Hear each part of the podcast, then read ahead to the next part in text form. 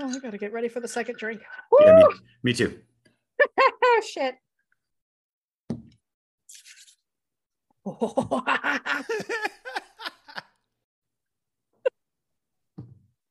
don't, don't laugh at me, damn it.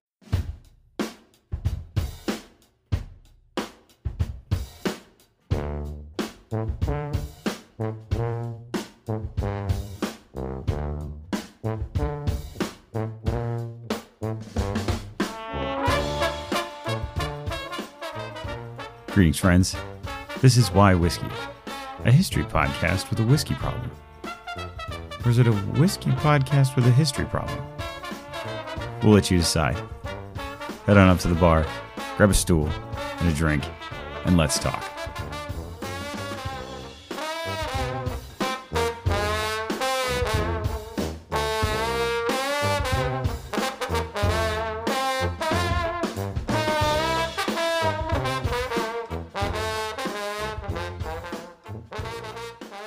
Good evening, everybody, and welcome to the Bar of Questionable Life Choices. This is Why Whiskey, and I am your host, Ian.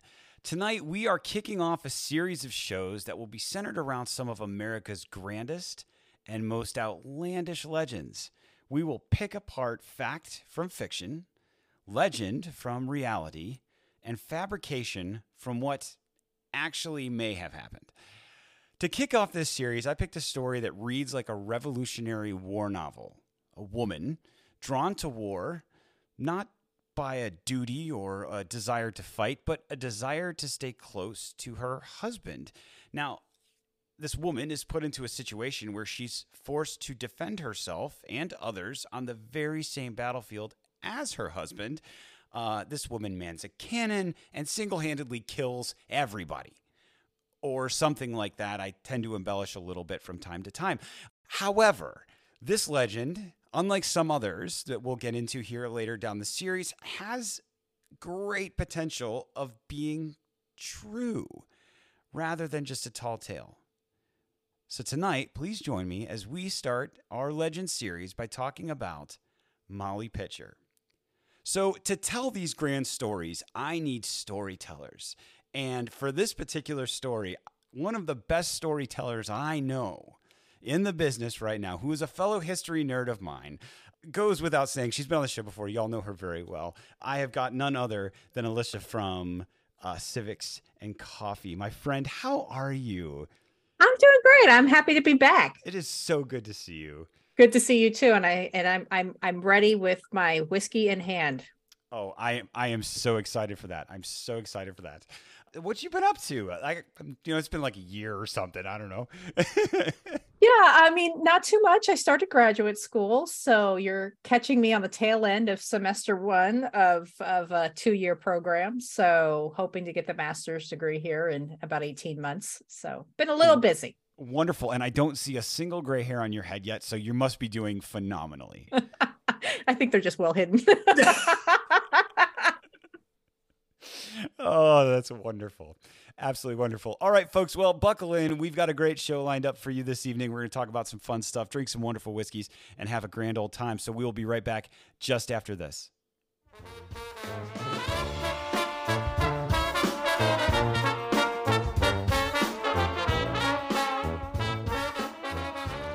So tonight, uh, what we're going to do is we're going to kick off uh, with this uh, tale of, of American heroism with some good old fashioned rye whiskeys. We're going to be sipping rye whiskeys tonight. Now, the last time Alicia was on, we, uh, we I think we did scotches. I don't remember. Which were very delicate and very nice and very wonderful. Yeah, we're gonna get a little punchy this evening because we're talking about some some uh, some hard hitting women. So starting off tonight, and not only are we going to talk about the whiskeys tonight, but we're also going to talk about. Uh, I've, I've chosen brands that have. Uh, women in some of the the highlighting roles, and so we're going to be tasting through some whiskeys um, that have a very strong influence by uh, women distillers and blenders, and just incredible stuff. So, uh, really excited about this. The first one we're starting with is Woodford Reserve Rye. So the mash bill is uh, 53% rye, 33% corn, and 14% malted barley, and it's guessed to be around four years old. Um, the one good thing about Woodford, when you pick them up off the shelf, is their ABV, their proof is all the same. It's 45.2 ABV, which is 90.4 proof, all the same. So not a not a heavy heavy hitter, a little bit more than the Scotch was, but we'll be okay.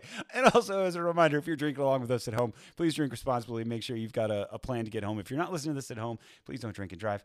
Uh, and Alyssa, you do not have to drink all of the sample if you want. They were heavy samples. you sip as you as you please. Okay. Um, so cool thing about Woodford, uh, a lady by the name of Elizabeth McCall is the current assistant master distiller. She's been with Brown and Forman since 2009, where she started in their research and development department as a sensory expert, which is kind of cool. So we're looking and we're tasting and we're feeling the whiskey. Um, to make sure that it meets all the quality standards. There's so much that goes into making whiskey that people just it's it's so cool. I just I love it. It's so much fun. Um, so she has now uh, taken her talents uh, and has gone under uh, the wing of Chris Morris, who is the master distiller, and she is learning uh, all of the things. And she's been doing this for about three years. So this will definitely have some of her influence in there. And without further ado, shall we? Uh, shall we partake? Cheers! Cheers, my friend. Ooh. Mm. is that like home for you? It's it, it it really is. It just it has this just wonderful like I, I describe it as round. Um, when it hits you, it's not it's not thin, it's not watery, it's not like super chewy. Um, and it doesn't hurt. Like there's some whiskeys you drink in it the, like the first thing it's like it's like hey how are you doing? But like this is just has that nice gentle flow and it very reminiscent of all Woodford products. They are they just flow so easily. And then you've got the the rye, you know, with bourbons it tends to be a little bit sweeter up front, but this kind of has a almost like a dry, spicier feel to the start. Oh, this is wonderful. Yeah, I feel like I'm tasting like almost a salted caramel a little bit. Yeah. Little salty, little sweet. Not, it's not super um, you know, it's not a it's not a punch to the throat. your your face said differently. well, that's just because you know, you know, as I as I discussed last time I was on, I am not by nature a whiskey drinker. I drink clear liquids. So, um, you know, all of this is going to be an adventure. Yeah, y'all want to stick around for segment three. This is going to get wild. All right. Excellent. So tonight we're going to be talking about Molly Pitcher. Now, the cool thing about Molly Pitcher is that there has actually never been a Molly Pitcher. Oh. So uh, the name Molly is just a common name that has been thrown out there, and the pitcher was in reference to um, that person's role on the field where they would haul water, and they didn't haul water in pitchers; they hauled them in buckets. But that name, uh, there there is no singular Molly pitcher. It, it doesn't exist. Maybe that's a spoiler right up front. Uh, but the people who have been known as Molly Pitcher, there's a, a couple of them. We're going to look at two. Um, there's like three or four that have potentially filled the roles, but these are the ones that have a little more substantiating evidence to say that they may have actually been a little bit more than just the legend. So, with that, as I said before, Molly Pitcher was not an actual person, rather, the name given to multiple women throughout the Revolutionary War. The name uh, derived from these women began on the battlefield as camp followers. And we'll talk about more uh, about camp followers a little bit later, right? And these folks were hauling water uh, up to the front lines to their troops. So we're going to pause there and we're going to think about Revolutionary War tactics for just a second. Okay. So, and this this kind of helps kind of put things like into into perspective for these these ladies, because we think of the battlefield now, right? It's big, it's spaced out. We have these awesome weapons that we can stand like hundreds of thousands of miles away from people and touch them, right? We don't have to be that. That was not the case here. Yeah. These folks were face to face. They were often 20 meters apart from each other. That's 60 feet. That's less than a football field. That's a that's less than half of a football field. So so these conflicts were very close and they were very tight. So the fact that there were people voluntarily walking into this mess of violence to help bring sustenance and to keep the folks in the fight alone is heroic. Yeah. I, I would agree. And I also that you know women by and large were not necessarily absent from the front lines and a lot of their their chores were more domestic in nature. I also think during this time period there was very different um, rules of warfare. Right, you had kind of you you had war from like 9 a.m. to 4 p.m. and then 4 p.m. came and the war clock went ding ding ding, ding, ding. go to dinner. Um, and so perhaps you know still a very dangerous situation right? But um I, I, do think it's a little it was a little bit of a different context in, in, that regard right? Because even uh, which i'm sure we'll get to but even like martha washington would go and visit george washington out on the front lines um you know admittedly during quote unquote breaks but she's still there. She's still within quote unquote enemy fire.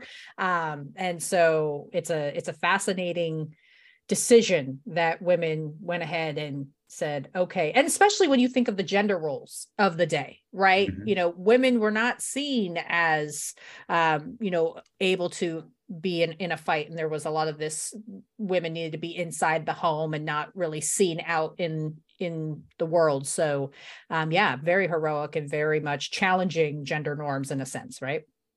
Absolutely. And when eh, I, the gender roles at, at that time, and we're gonna talk about how far like where we've come, like how far we've gotten from that point, and it's it's really fascinating. I don't want to get ahead of myself here, but the fact that these these folks are just standing right there, just throwing lead at each other, and that there were people just moving about the space, um, is is kind of crazy. Um, but there's more, right? So these legends, right, have these women. Not only are they hauling water, not only are they putting themselves in danger to to help keep the boys in the fight, to to you know do all these things. They fought themselves. So in the stories that we're looking at, their husbands go down, and I I think about that. In, in my significant other goes down, Mm-hmm. Am I still emotionally like, where does my brain go? My brain goes to that person, like, oh my God, I've got to get them out of here. I got to get them help. I got to get them safe. That's where my, my brain goes, right? In both of the stories that we're going to look at tonight, they didn't do that. They put that aside and they said, nope, we got a job to do. They grab a, a, ramming rod or shot or whatever, and they start loading cannons, right? And and start shooting back. They just grab the gun and start to go. Uh, and which that's where the story kind of gets a little crazy for me. Mm-hmm. So that's where I want to like dig into and see what we can find and, and see if this oh is this just a legend? Is this just a cool thing that some private wrote about in a journal, you know, back during the Revolutionary War, or is there is there any uh, any weight to this? So let's look at it, right? We're going to start with a lady by the name of Mary Hayes McCauley. Now, during the, the conflict, she would have been known as Mary Hayes. She married, uh, she became Mary Hayes McCauley after the Revolutionary War, after her husband passed. Now, she was born to immigrant parents from Germany uh, somewhere around mid October of 1754. She married John William Hayes. He was a barber uh, in 1769, and he joined the 4th Pennsylvania Artillery in 1776. Here's where we get some facts to the story. Uh, she also enlisted at that time, uh, shortly after her husband, in June of 1778, and she signed up for two years. So, no combat roles and no significant like military roles, but she was she did enlist. This was with Captain Francis Proctor's company of the Pennsylvania Artillery, uh, which was the same as her husband. We know through journals that the guys loved her. um, they she was one of the dudes because she would sit with them, she would drink with them, she would smoke with them, she would cuss with him. So that was like those the, those are the things the the common themes for uh, for Mary Hayes in uh, in when she's noted in these journals throughout history. It's like like yeah no she she had a mouth on her. She was feisty and she was fussy. she was also pregnant, by the way. That I did not find in my research. So wow, knowledge drop. Holy moly. Now did she give birth on the battlefield? because then then she's just boss status and we just we can we could just lock it up right now. Uh, yeah I, well i mean the show would be over and we would just sit here for an hour and a half and drink. So i mean if that was the case. I could not find anywhere uh, of you know where she had the child how she had the child anything like that. Um, but there there was enough uh, annotations to say that she was carrying a child at the time. So uh, very interesting stuff in an era where and and maybe I'm wrong, maybe I haven't done enough homework, but where I find it believable before we look at like actual evidence of of a bunch of stuff that we're going to get into um here we have a lady who joins the same unit as her husband says no I'm I'm not going anywhere. We're doing this together. Here we go. Mm-hmm. What makes that believable to me um, is the fact that it's it's noted that you know she was she was uh, drinking, cussing, and fussing, feisty. You know, uh, she was out there with with the boys hanging.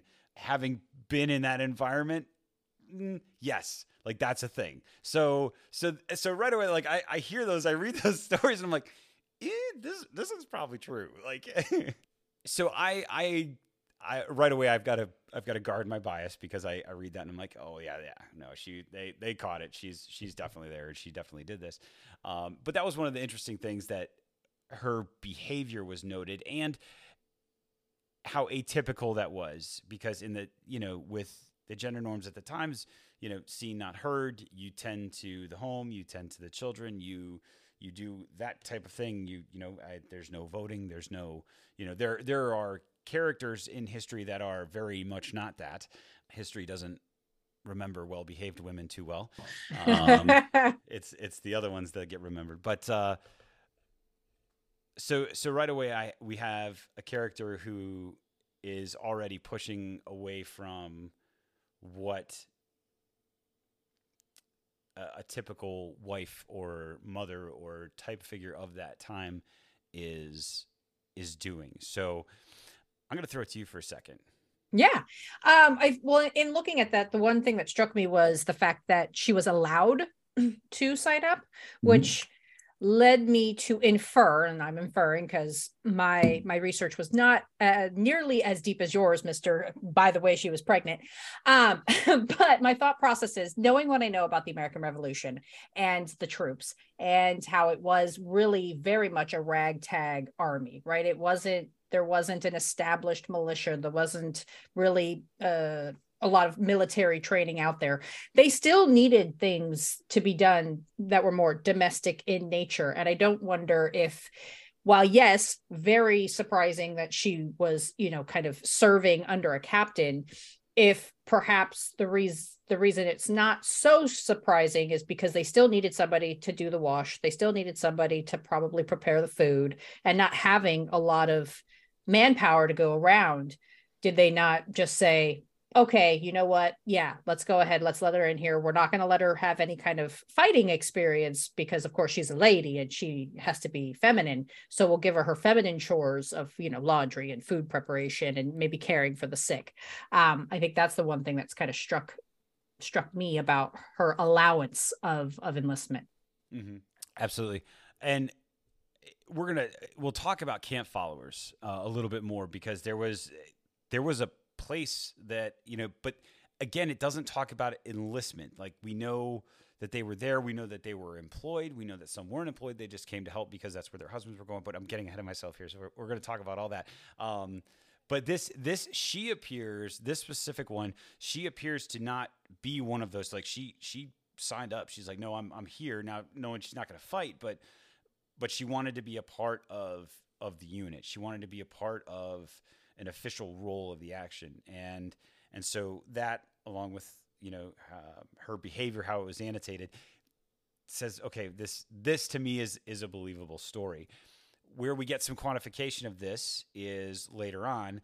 So uh, at the Battle of Monmouth. Um, husband goes down. Now we're not sure if if he goes down from heat or injury. We know that a few years later he passes away due to injury sustained, but we don't know if this was that case.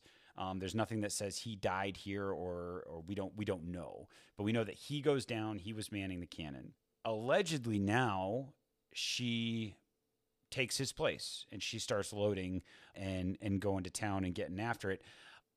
An interesting story with Mary is there's a, a, a journal entry. A private said. Uh, she as she was loading the cannon, a, a cannonball came, um, like went right between her legs and ripped off her petticoat, uh, and that it was gone. And and in his yeah, for shame. But like when you keep reading the journal, he says, "Can you imagine if it was a little higher, taking her clean out or something like that?"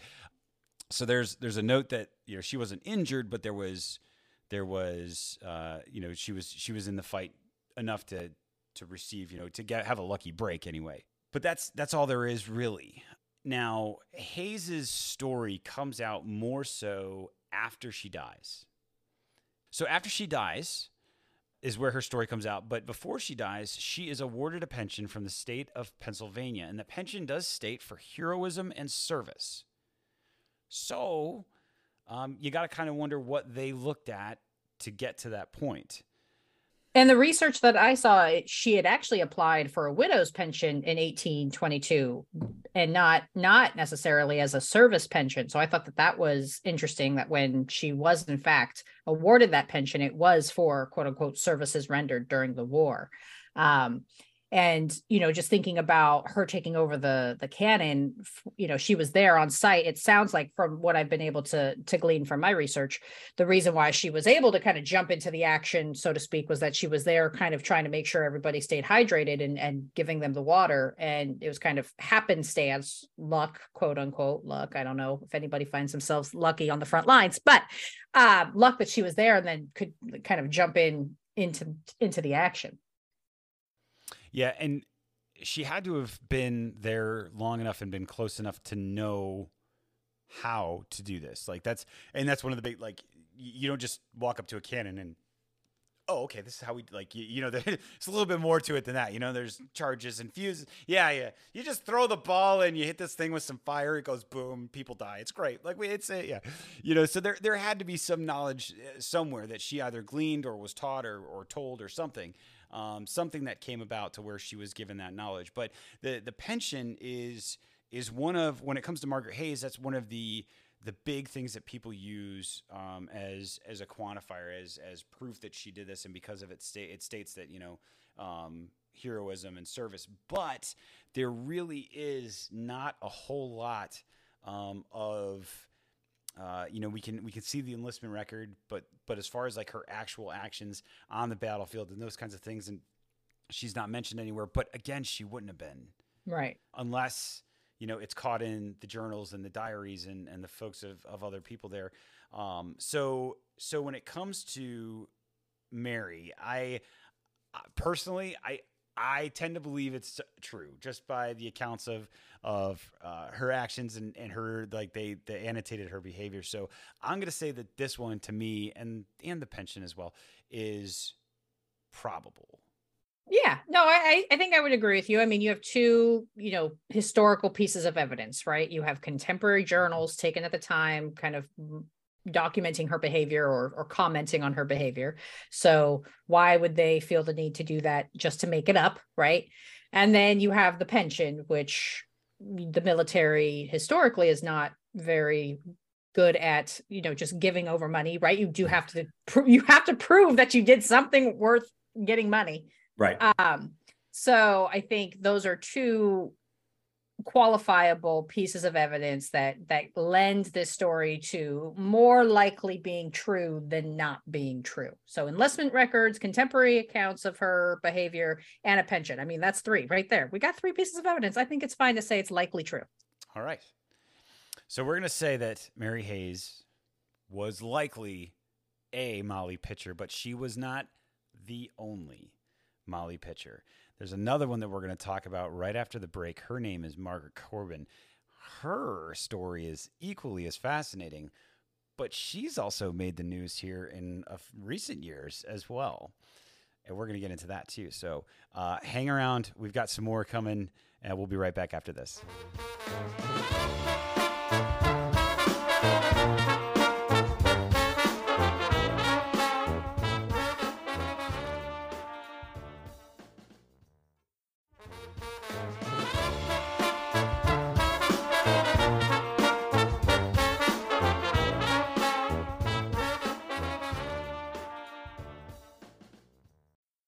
Welcome back, everybody. We are talking about uh, Molly Pitcher, the legend of Molly Pitcher. Who was she? Was she actually a person? Um, and uh, joining me is Alicia from Civics and Coffee. We are we are sipping on some rye whiskeys this evening. So we're going to go in for number two, which is I have not had this yet. So this is going to be a new one for the two of us.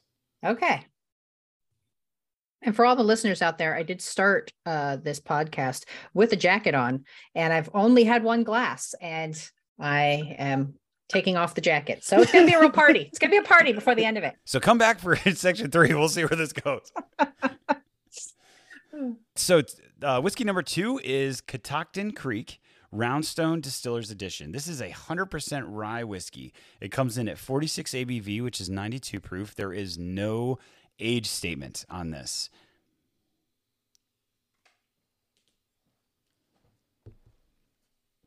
Oh, that's all rye. That is all rye. Smoky. That is very I yeah. I mean, I don't know if my palate's developed enough as a whiskey drinker, but very smoky.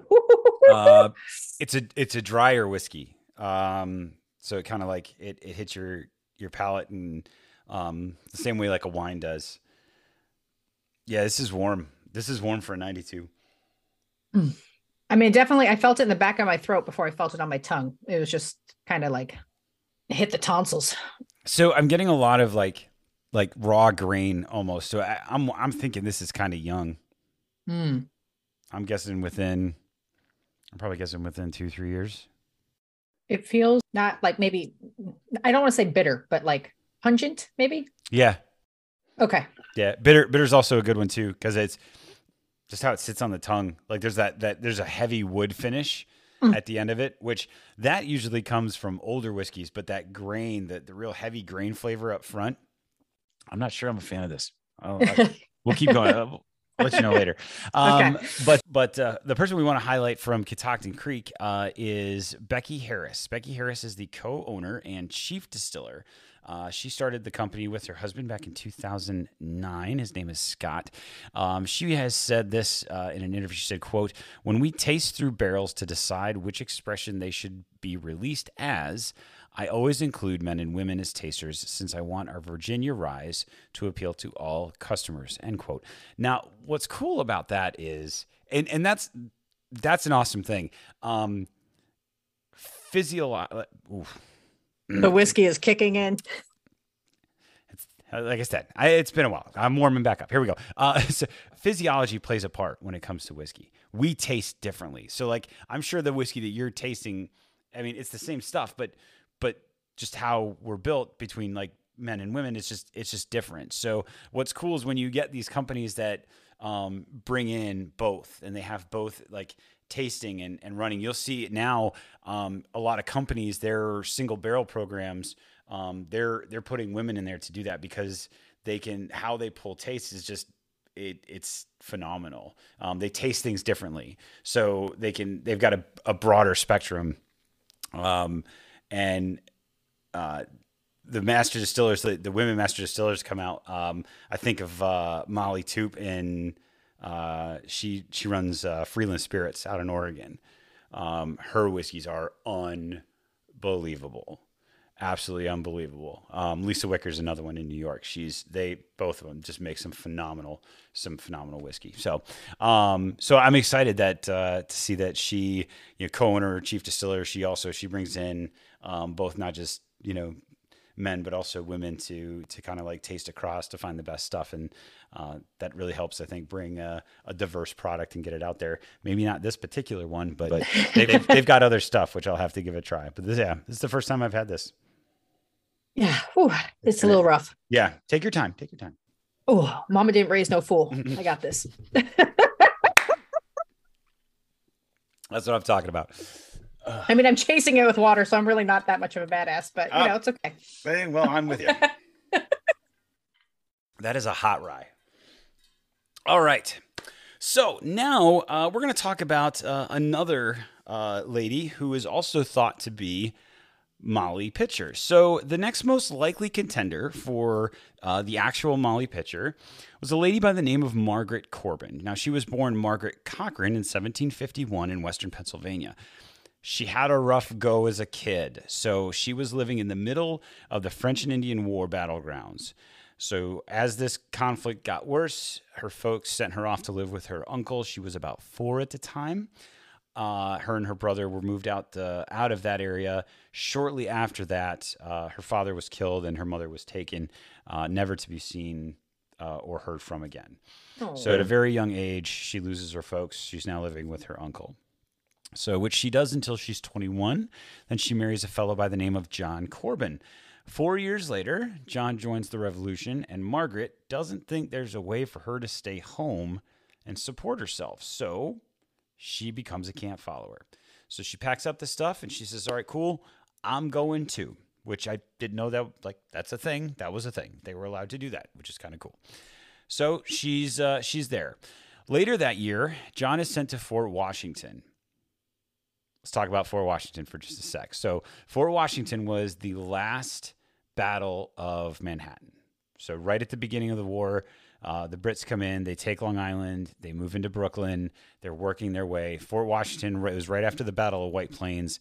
This is it. They're outnumbered. Um, the leadership is a little cocky because they've already repulsed a couple of surges. So they're feeling kind of arrogant and they're feeling like they're a little unbeatable, uh, which was not to be the case. Um, so big fight, huge battle. The surrender of the fort would be, you know, this is all happening mid November of 1776. This would be it. Like now, Washington would be knocked back on his heels. Actually, Washington wasn't even able to get to this fight. He was stuck on the other side of the Hudson, couldn't get there. Um, so it was, it, Fort Washington was a bit of a mess. They did fight brilliantly against a lot of folks, um, but eventually they lost it. But this is where Margaret Corbin makes a name for herself. As the Hessians were attacking, John, her husband, uh, he's manning a cannon. Uh, Margaret's bringing up water. She's doing the the campfire thing. She's caring for the wounded. The battle continues. It gets worse. John and his cannon crew are killed. It, and, and there is we know that that happened. Like we were, we weren't sure about Mary's husband, but we know that uh, John Corbin is killed in that. Um, so Margaret, uh, another feisty woman known for her swearing and drinking amongst the soldiers, um, she she drops the bucket. She grabs a, a battering or a, a charging rod, and she gets to killing folks. She gets to killing a lot of folks. Um, to the point where they had to redirect a charge. The Brits had to redirect a charge to take out her cannon because she was making it happen and she was getting she was getting going. Um, she was causing significant damage. So so as and as she's going, they break off. They go after that cannon position specifically. Uh, she is shot three times, and then she's hit with grape shot. Now, grape shot is ugly. It is just chunks of metal and bullets and fragments of gunk that is just shoved inside of a cannon and blown out. And it's uh, think about the largest shotgun you could think of. Um, That's where my my mind went. I was like, is it like a shotgun where it just it hits and then it explodes on impact? yeah, it's it's a mess. It's an absolute mess.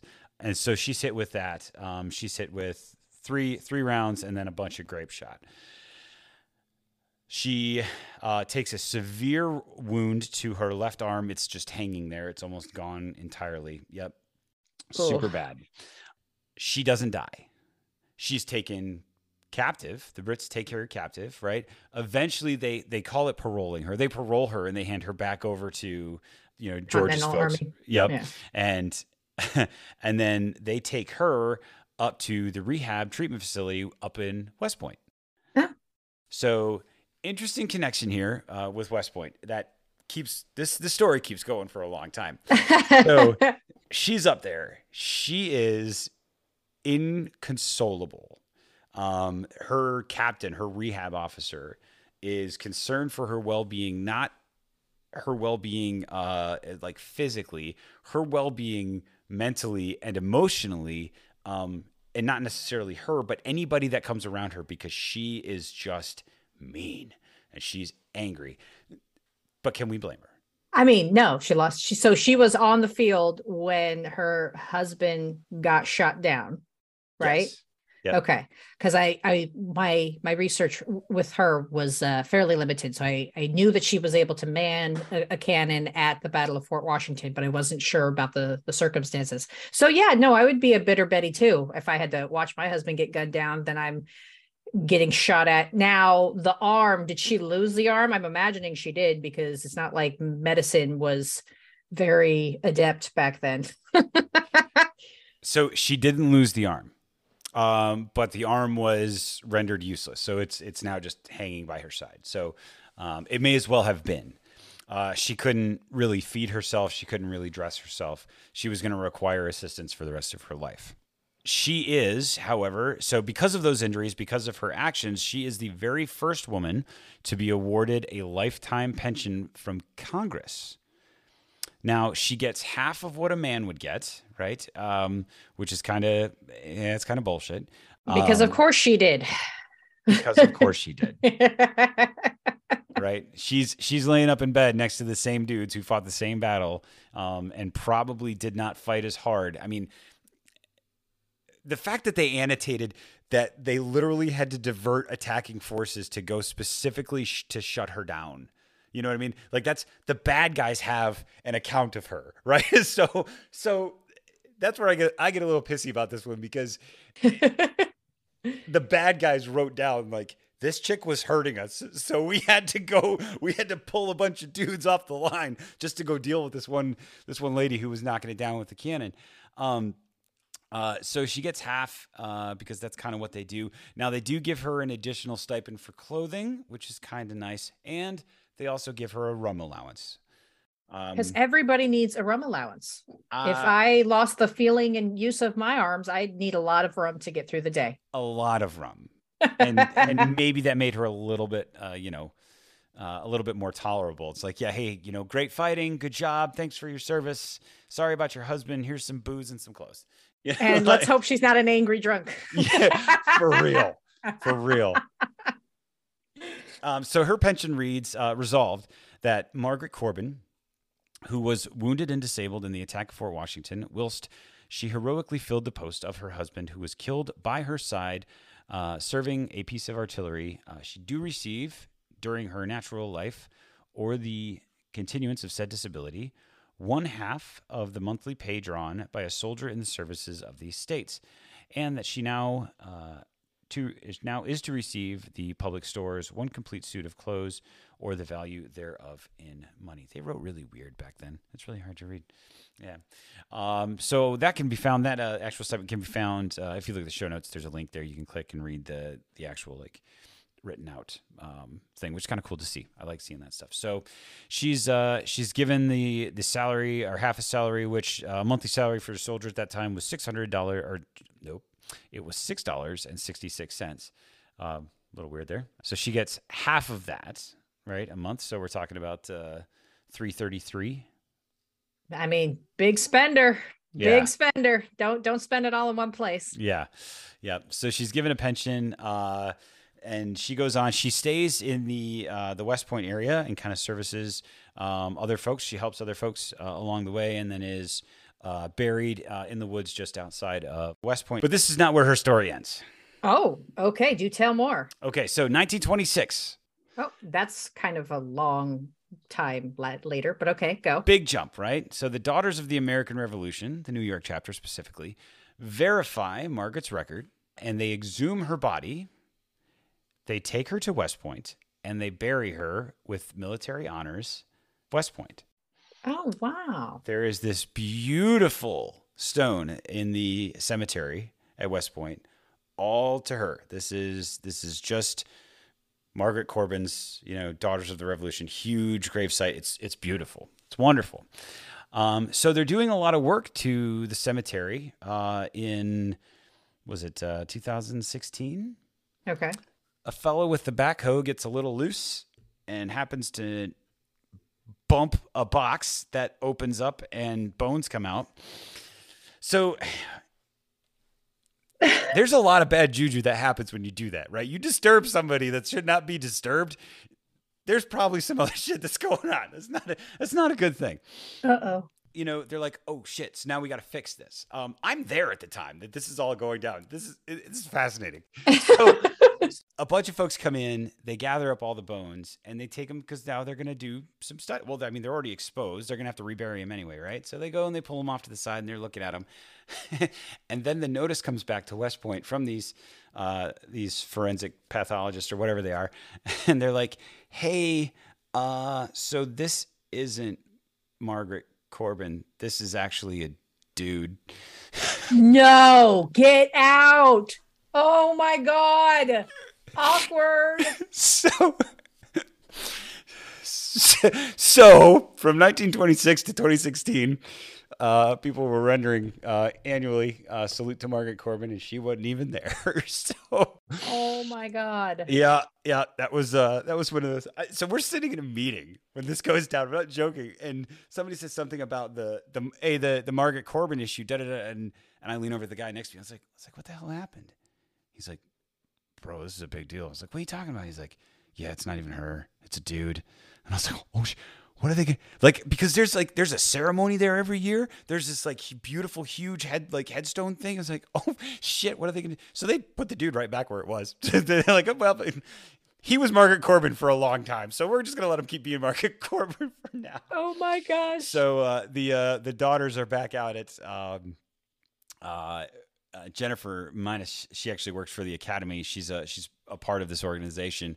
Uh, her and her team have been uh, going back out into the woods uh, right near the water treatment plant. So they're they're not real hopeful that sh- her remains are still there, but they uh, they aren't giving up the look or the the, the search for her and to, to hopefully bring her back one day. But uh, but yeah, that was an interesting thing. So here in 2016, she's still uh, she's still making headlines. And I mean, what a badass! Oh my god, that's so embarrassing. yeah, that the end of that story is the weirdest part. But let, let's kind of rewind and go back to to her actions. So, if there is a Molly pitcher, if if there is, I, I had a reasonable belief that you know it, it was Margaret, um, excuse me, Mary Hayes. However, this story is is going to be the one that I think wins overall, and I think this will be the one for me personally because we have medical records, we have we we have accounts from the bad guys. Like that's that's a big deal that they had to they had to divert. Um, so if there is a Molly pitcher, I believe it to be Margaret Corbin, and I believe that would so and and this presents enough evidence for me to say that this is not just a legend that this is this is a real thing. The actual details of the day, obviously fuzzy. We lost that fight pretty bad. So, right. understandably, a lot of people that saw what happened probably didn't make it. But the evidence that was left, I would say this is this is this this happened. She's it. And I go. I think I go in a different direction. I think I go in the direction of you know, in my research, they a lot of historians kind of point to this quote unquote Molly pitcher as being an amalgamation of various women who served during the revolution for various uh, duties and so on and so forth. So I think I go into go into all of these stories as something like, yeah, no, I can believe that Margaret Corbin existed. I can believe that you know sh- the evidence that you've per- presented. I, I I think yeah, no, that's accurate. That sounds good to me. Um, and also our our first heroine. I think there was enough evidence per presented to kind of make that story true. Um, so I think you know, I think they're both true, and I think they both helped contribute to this narrative of of strong women kind of sticking it to the man and still kind of being badasses on the battlefield. So that's where I go. I'm not I'm not willing to say one is Molly Pitcher over the other. I think they're both equally amazing. and they both existed. we are Molly Pitcher.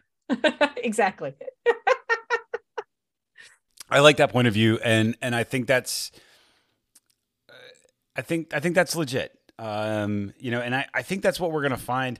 Uh, what I'm hoping to find with this this series of stories is that it's not you know um, somebody saw this here, somebody saw this here, somebody, and they tell those stories, and those stories move down the line. But as they move down the line, you know, they happened.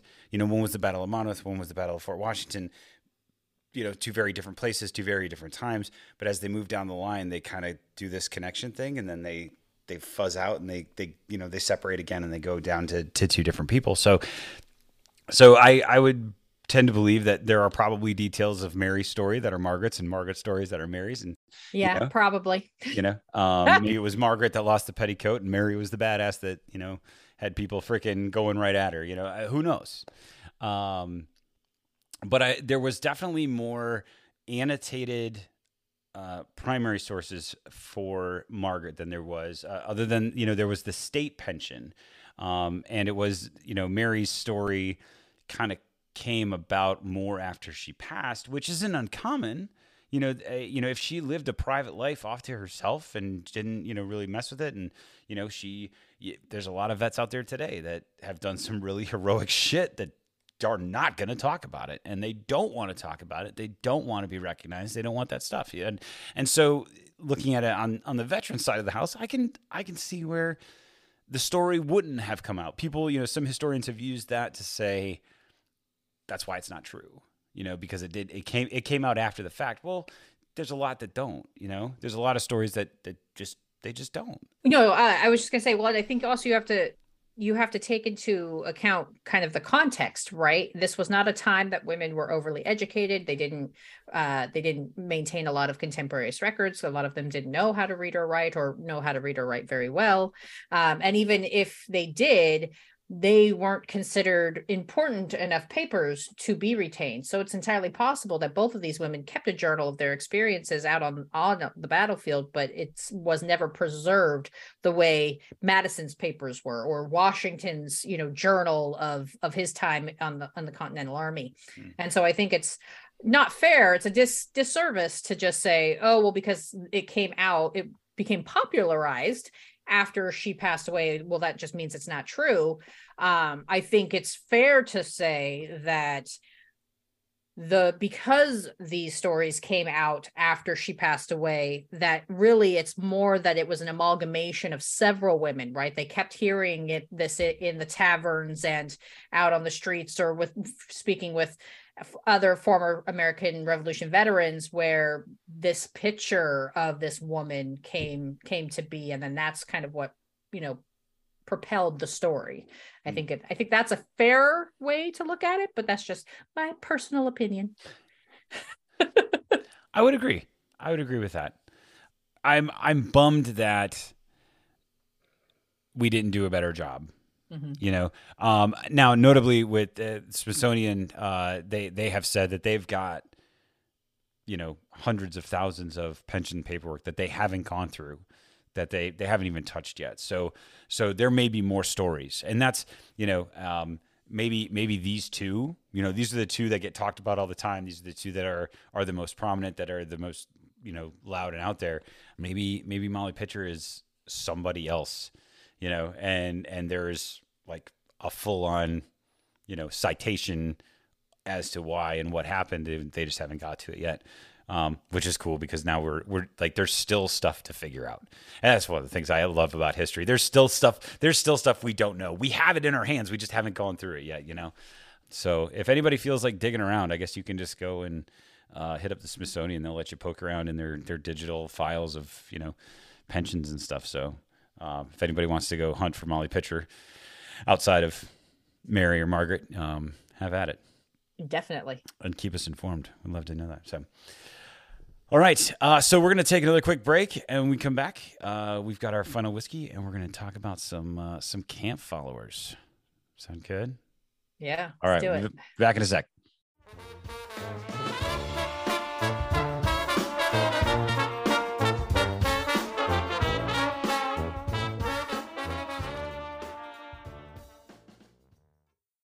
Hey friends, it's Ian. I want to ask for your support. Yes, I'm doing it. I'm that guy.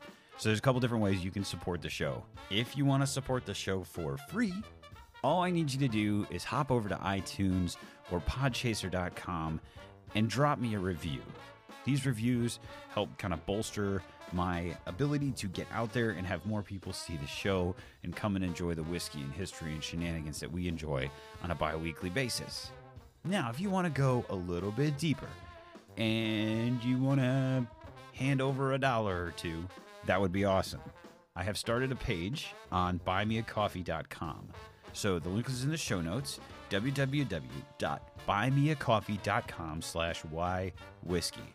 You can make a donation of however big or however little you want. That's just going to help me buy coffee to stay awake, to keep writing, researching, and pushing this show out to you guys, looking for more guests and just being an all around freaking, you know, general kind of fun whatever. To those who choose to donate on Buy Me a Coffee, you will be sent a private link.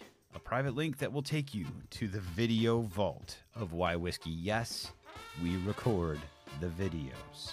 So you get to see me and a guest or just me sometimes, putting the show together, unedited, nothing. You get to see the flubs. You get to see just exactly how much I say um. You ever notice that? It's crazy. Anyway, two ways to support. Drop me a review or go to www.buymeacoffee.com slash whywhiskey and make a small donation to the show. Thanks. Cheers.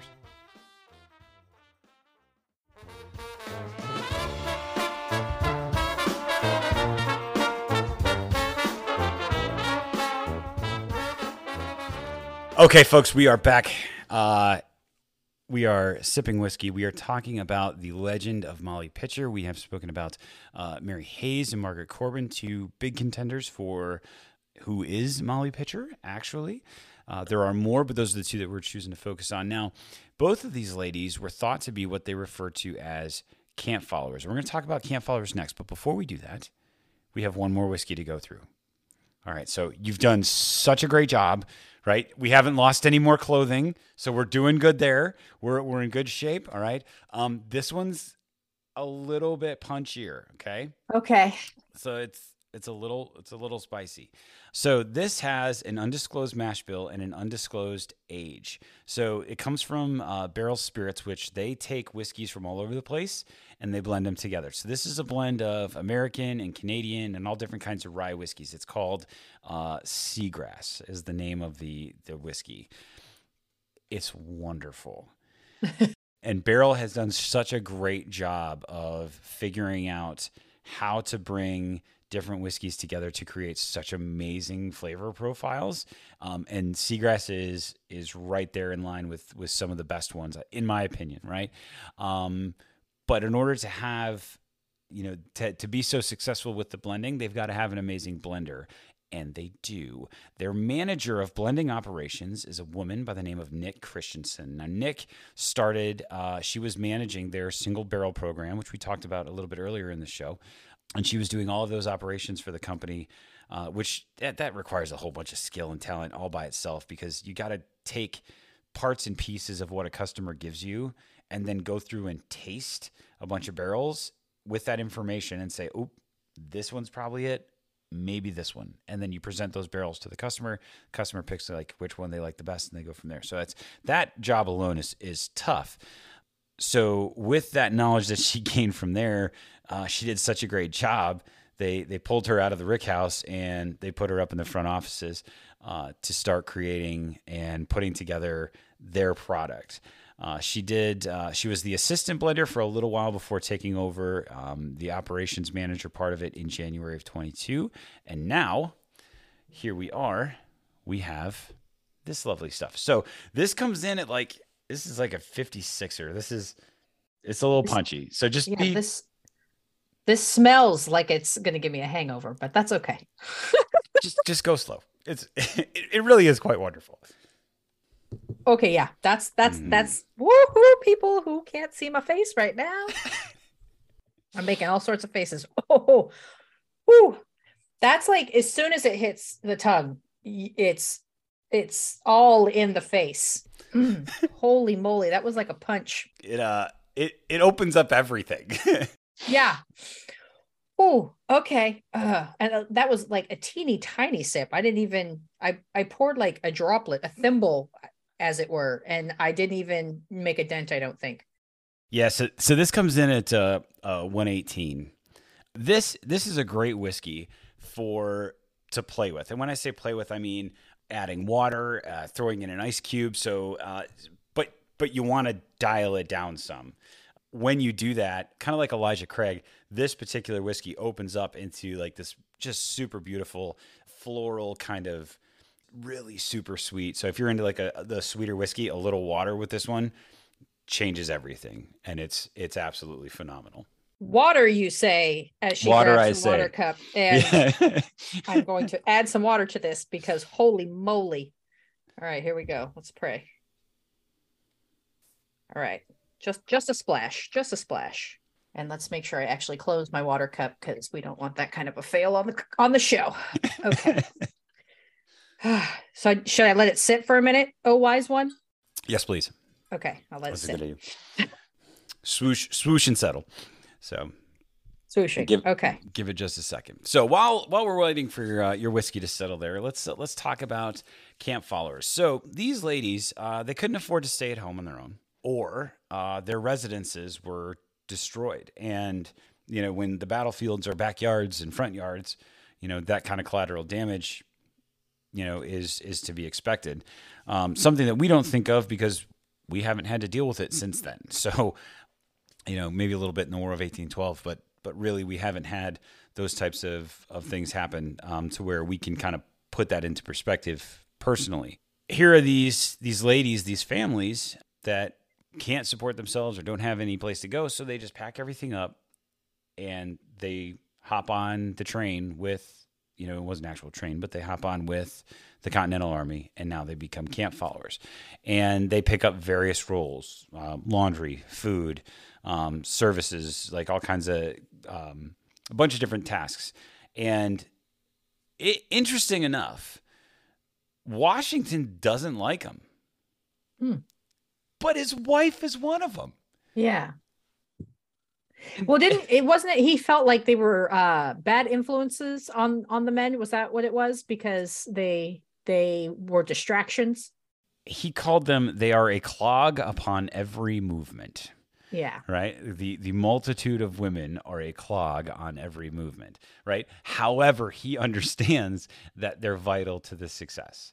Yeah. Um, because they're picking up the other tasks, uh, feeding, laundering, and and doing the other tasks that you know the dudes aren't going to do themselves um, because gender roles at the time, if they had to, I guess. But uh, but yeah, uh, he he was not a fan of them. Um, now, obviously, his wife joining was a little bit different you know, staying with the general, you know, wasn't slumming it down in the tents with the boys. You know, she probably had a pretty a pretty nice place to stay whenever she came around.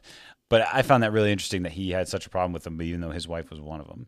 So Smithsonian says this uh, quote, countless more women whose names we will never know served at the battlefield as nurses, cooks, laundresses, and camp followers. The last group describes women who accompanied the troops and provided domestic and sometimes sexual services. In some cases, because they were simply too poor to provide for their families with their husbands away fighting. Historian Holly Mayer estimates that perhaps 7,000 women accompanied the American troops during the war. George Washington complained in 1777 that, quote, the multitude of women in particular are a clog upon every movement. Close quote. But he knew that the soldiers would de- uh, would desert without them, and that their labor was necessary. Some of these women later adapted, uh, excuse me, applied for pensions, and more research is needed in the voluminous pension files of the National Archives to flesh out these stories. Close quote. And that's from uh, Smithsonian. So. Um, so they got recognized. They did. Uh, some of them were able to draw pensions afterwards. And uh, what fascinated me about this, and this really doesn't, I mean, the, all of these women could be Molly Pitcher. Yeah. Any of these women could be Molly Pitcher. And you're talking 7,000, and we've talked about two. You know, so how many more stories are out there? How many more instances of, of heroism and bravery and great things um, that were done by women? And that's these are these are just the ladies who are, are hopping on and providing these types of services. There are countless stories of ladies picking up arms before they were allowed to. Um, that's going to be another show on its own. You know, we'll we'll talk about that at a later time. Uh, I don't want to really get into that just yet. Well, and not speaking, not even touching on the women who joined as men and served as men. Exactly. Right?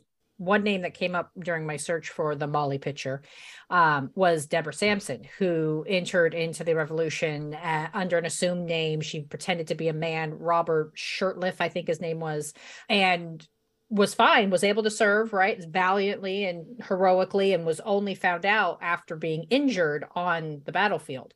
Um, and so I think that's also important to keep in mind too is that while we know about these roughly 7,000 women, there are also probably scores of other women who dressed as men and served whom we might not ever know because they went by an assumed name to mm-hmm. not betray their gender right and that's that's a fascinating part of the history that i wish we could figure out a way to kind of get around you know like i i want to know how many robert shurtleffs there are that really served and, and were never found out but that might be a, a mystery to history more than likely because if they're hiding stuff they're probably not talking about it they're probably not writing about it and unless it's discovered by somebody else through whatever circumstance, uh, it, that that story is not going to come out. And um, even I, I mean, even through I would say even through World War II, there's probably instances of that. And the folks that again didn't get found out probably aren't ever going to say anything. You know, maybe maybe now. I mean, right, of course that the the World War One, World War Two thing. That's the, all those folks are are. There's not many of them left. So I think I think actually we just lost. Was it last year? Year before last? We lost the last World War One vet. I think that was still living. It was like 106 or 107. It's amazing. But since then, there have been movements to that have allowed women to serve in official roles. 1948, the United States military opens up uh, a bunch of roles to women. Finally, um, outside of unofficial roles of like nursing and uh, logistics and that kind of thing. So now they're actually allowed to do stuff in the Army. 1976, we see the first uh, ladies joining the United States Military Academy at West Point. Graduates of the 1980 class, the year I was born, are folks, you know, now. Um, now we have officers in multiple different things. In 20, oh boy, I think it was 2018.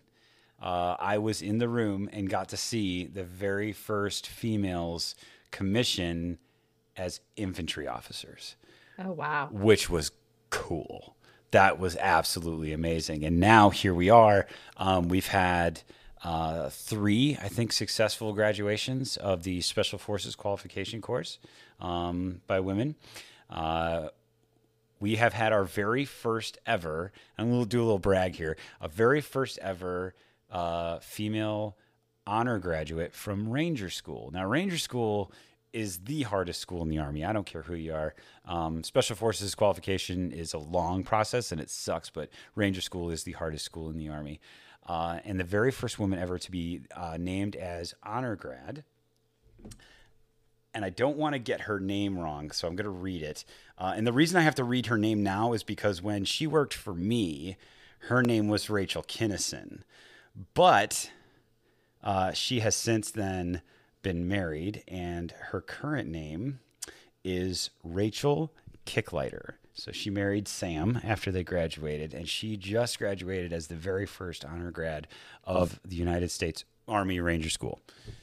She is a engineer officer, and uh, and went through uh, Ranger School and did wonderfully. She did everything she did. She did amazing. She was uh, one of the best skydivers we had on the team. She could fly a canopy like you would not believe. She's phenomenal. That that whole that whole class was phenomenal. But uh, but yeah, she was she was one of my uh, she was one of my cadets at West Point. So that was, was super cool.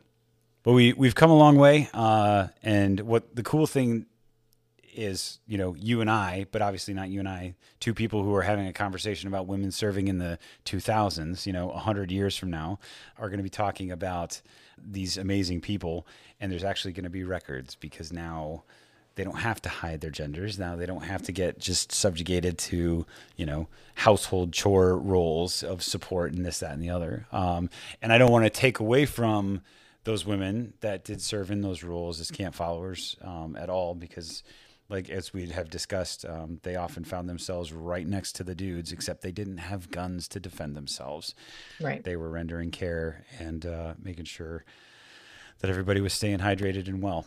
And that's well, and I, I think even just like their presence on the field and and and kind of forcing that experience really, excuse me, really helped push the idea. I mean, it took a really, really, really long time. If you look at 1776 to 1946, 1950, right? Like that's a really long time for women to be allowed, quote unquote, into service of their country. But um, I think all of these stories and the reason why these stories are so important is because in their own small ways, they helped push that needle a little bit further to allow for further inclusion to where now we have stories like your former cadet who is a badass and is going to be recognized as such during her lifetime immediately.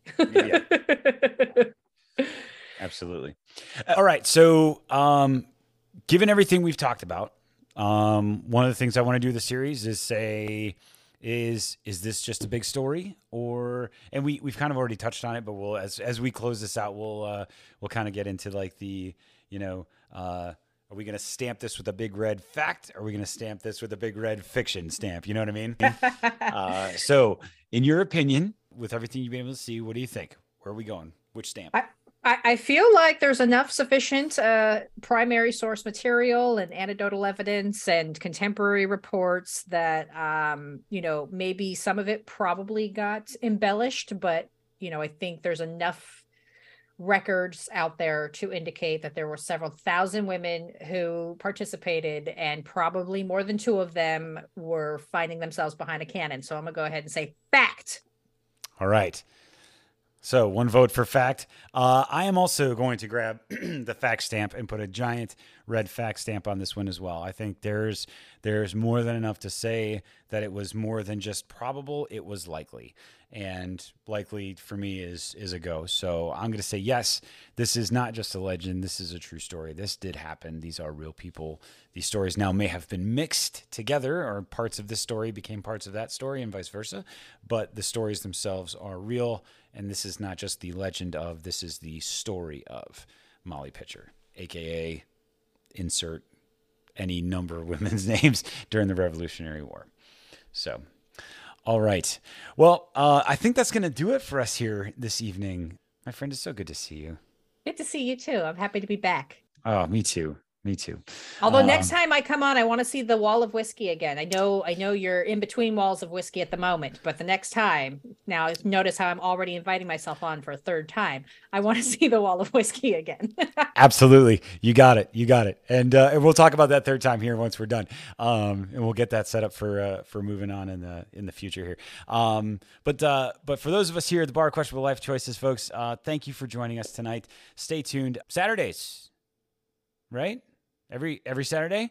Uh, you can find uh, Alicia in her amazing show uh, every Saturday, Civics and Coffee. It is so if you took this show right, the same amount of information, and you packed it into 16 minutes, right? um, I don't know how she does it, and she won't share with me the formula. Um, but she does it. She probably doesn't say um as much as I do. But uh, if, if, you only have a few minutes and you have a love for history, that is the show that you need to get connected to and you need to plug into because um, just amazing stuff in a very small amount of time, which uh, I have loved hearing your voice over the last few months as I've been uh, working through my own stuff. Um, it's been it's been wonderful.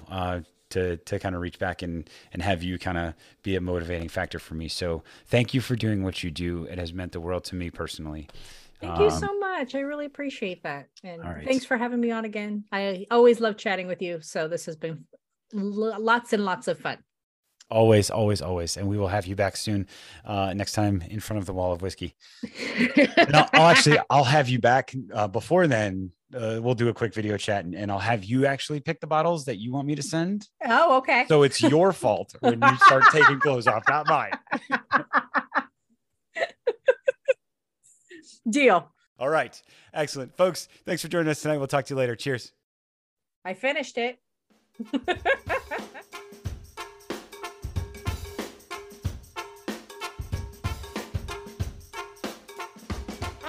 I hope you enjoyed today's episode. And as always, if you have any comments, questions, or would like to join me at the Bar Questionable Life Choices for an episode, hit me up on email at whywhiskeyhistory at gmail.com. Cheers.